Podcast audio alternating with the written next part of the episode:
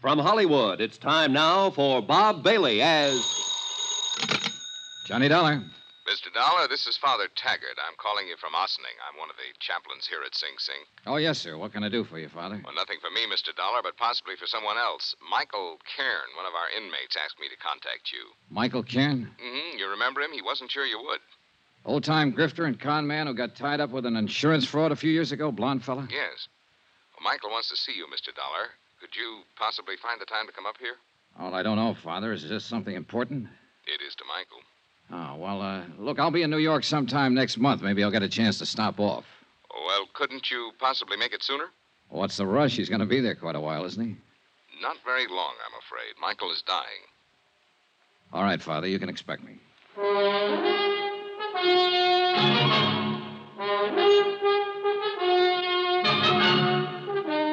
Welcome to Johnny Dollar. Beginning tonight and every weekday night, Bob Bailey in the transcribed adventures of the man with the action packed expense account. America's fabulous freelance insurance investigator. Yours truly, Johnny Dollar.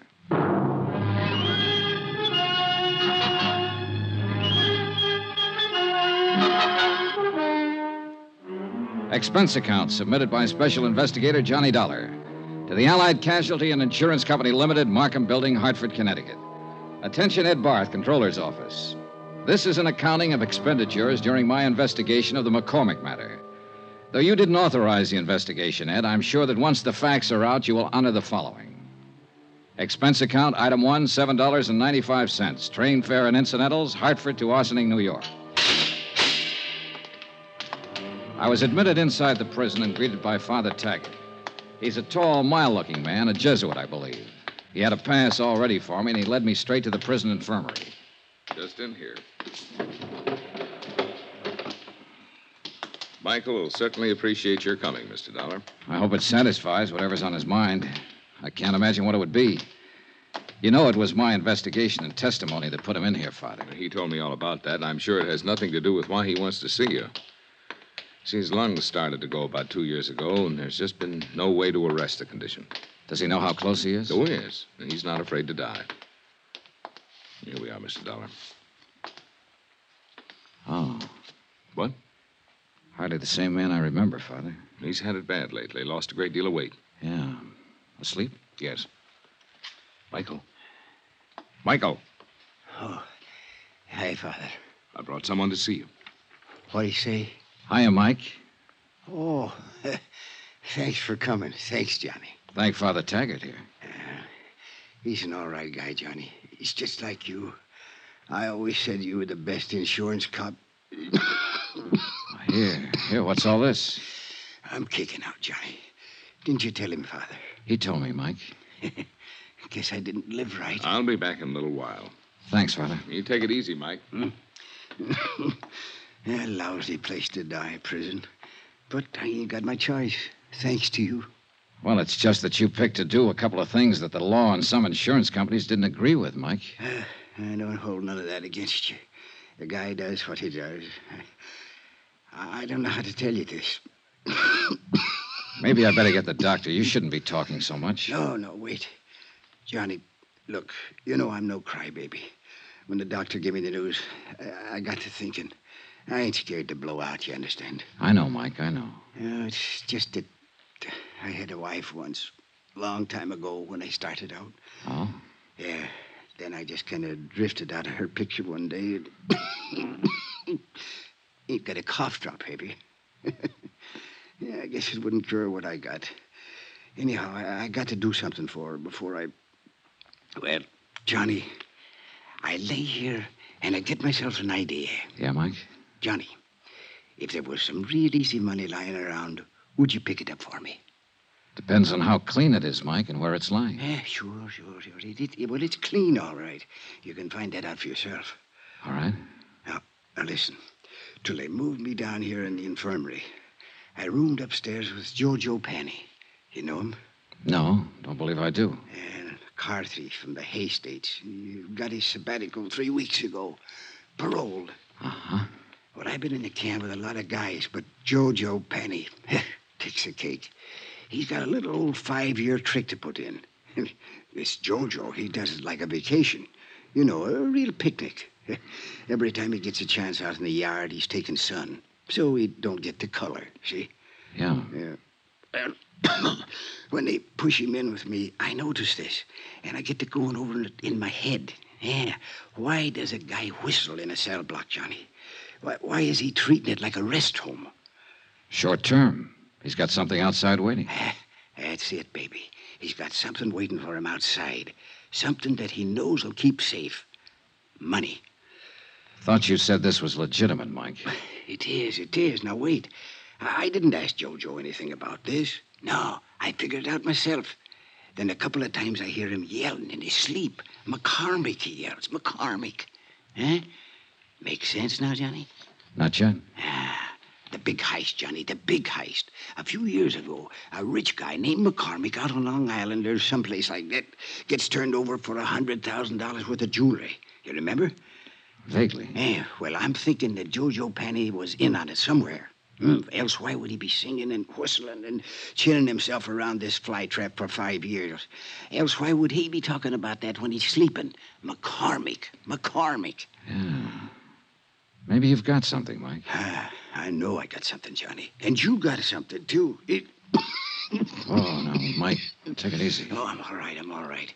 Don't you see? The insurance company must have a reward out. They always do. A reward. Yeah, but Mike, look. I tell you, Jojo is the Ginzo that done the job, or he knows who did it. So, you look into it, work on it, maybe turn up the stuff and get the reward. Good clean coin. Yeah. Yeah. Send half of it to my old lady, will you? You keep the rest yourself. What you say, huh? Will you? Ego flaccutati mihi ad apostolia, sedi tributa indulgentiam plenaria... Mike Kern died three hours later. Et fili The last living thing he did was wink at me. Amen.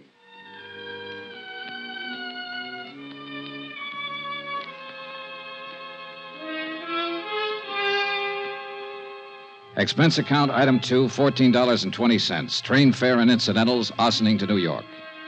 I arrived at 2.15, dropped my bag off at the New Weston, and went over to the Metropolitan Police Station to find out what I could about the McCormick matter. It was all pretty much as old Mike had told me. A Julian McCormick living on Long Island had suffered a $100,000 jewelry burglary in 1951. Twelve suspects had been arrested and released. The case was marked open and unsolved. Allied Casualty had been the insurance company involved. This is the adjustment office. Frank Porter speaking. My name's Johnny Dollar, Mr. Porter. I'm an investigator. Oh, I think I've heard of you, Mr. Dollar. Yeah? Wonder if you could give me a little information about a claim your company handled in 1951. A man named Julian McCormick out on Long Island. Gee whiz, long time ago. Uh, what about the McCormick I claim? might have some information on it. I don't know yet. It's a long chance. I'm at police headquarters, and I notice you investigated for the insurance company. I'd like to talk to you. Yeah, sure, but it's kind of late today. Tomorrow, okay? Well, you can tell me this right now. Is there any reward being offered? Gee whiz, kind of folds my sails. How's that? Well, asking about a reward. uh, You sound like you can make full recovery and want to make sure that you'll be paid for it. Well, I said it was just a long shot. How about the reward? Well, that's pretty standard with us on cases like this. Yeah, I think it's 7,500, something like that. I'm not sure. Where you staying? New Weston. Well, I'll look it up, get the exact figure, and call you there. How'll that be? Fine, thanks. That'll be fine.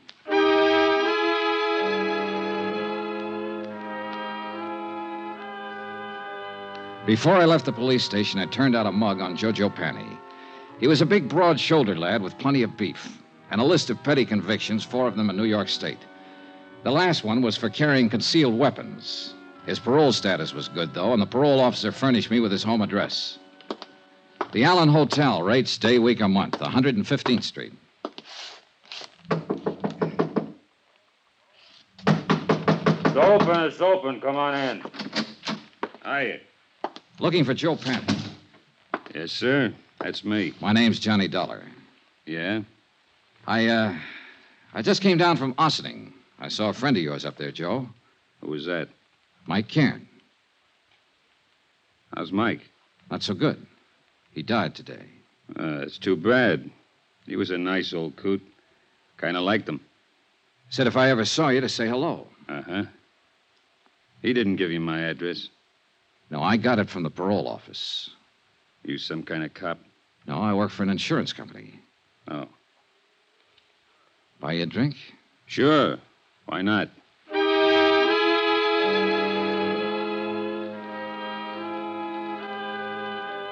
Expense account item three, four dollars even for drinks. I wanted to look at Jojo Panny and talk to him, and figure out how I was going to go about getting information from him. And the more I saw and the more he talked, the more I wondered if whatever he might have said about the McCormick case in his sleep happened to some other McCormick. After all, a man with a long list of petty thieveries is hardly ever involved in a slick, big time safecracking job.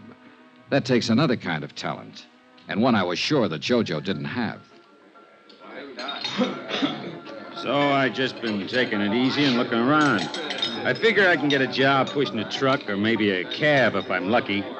Got to get something to do. Parole officers kind of hard nosed about things like that. Yeah. Drink up. Want one more? Oh no, no thanks. Three's my limit. Like to keep in shape. Sure. Say, uh, you got anything to do? Nothing special. Why? Thought I might go out to Long Island later on tonight to say hello to an old friend of mine. If you haven't got anything to do, come on along. You're okay, Bub. Sure, why not? Uh, this friend of yours, he's an ex-con too. No, he never did any time. Just a friend. Want to say hello is all. Oh, Rich fella. His name's Julian McCormick. you're uh, very big with the hellos around here today, aren't you? Anything wrong, Joe? You probably are. Why do you say that? Nothing. Ever know anyone named McCormick? I knew a guy named Arnie McCormick once back in Salt Lake City. We were pals for a while. Oh. Yeah. Arnie was killed in the war. He'd got himself drafted in the infantry. Maybe he's related to my friend Julian McCormick out on Long Island. He wasn't related to anybody, not that bird. I'm leaving.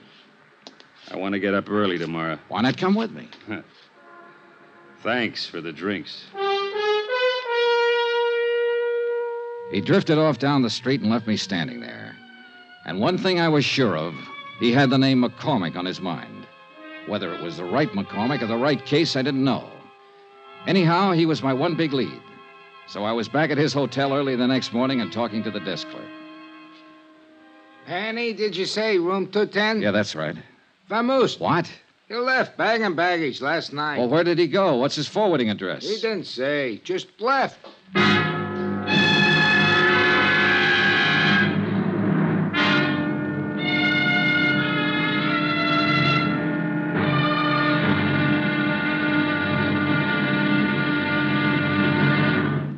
Now, here's our star, Bob Bailey, to tell you about tomorrow's episode. Thanks. Tomorrow, there's living proof that a pretty girl can be just as dangerous as a pretty girl.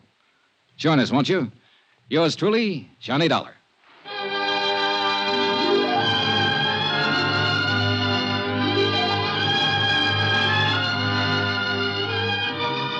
Yours truly, Johnny Dollar, is transcribed in Hollywood.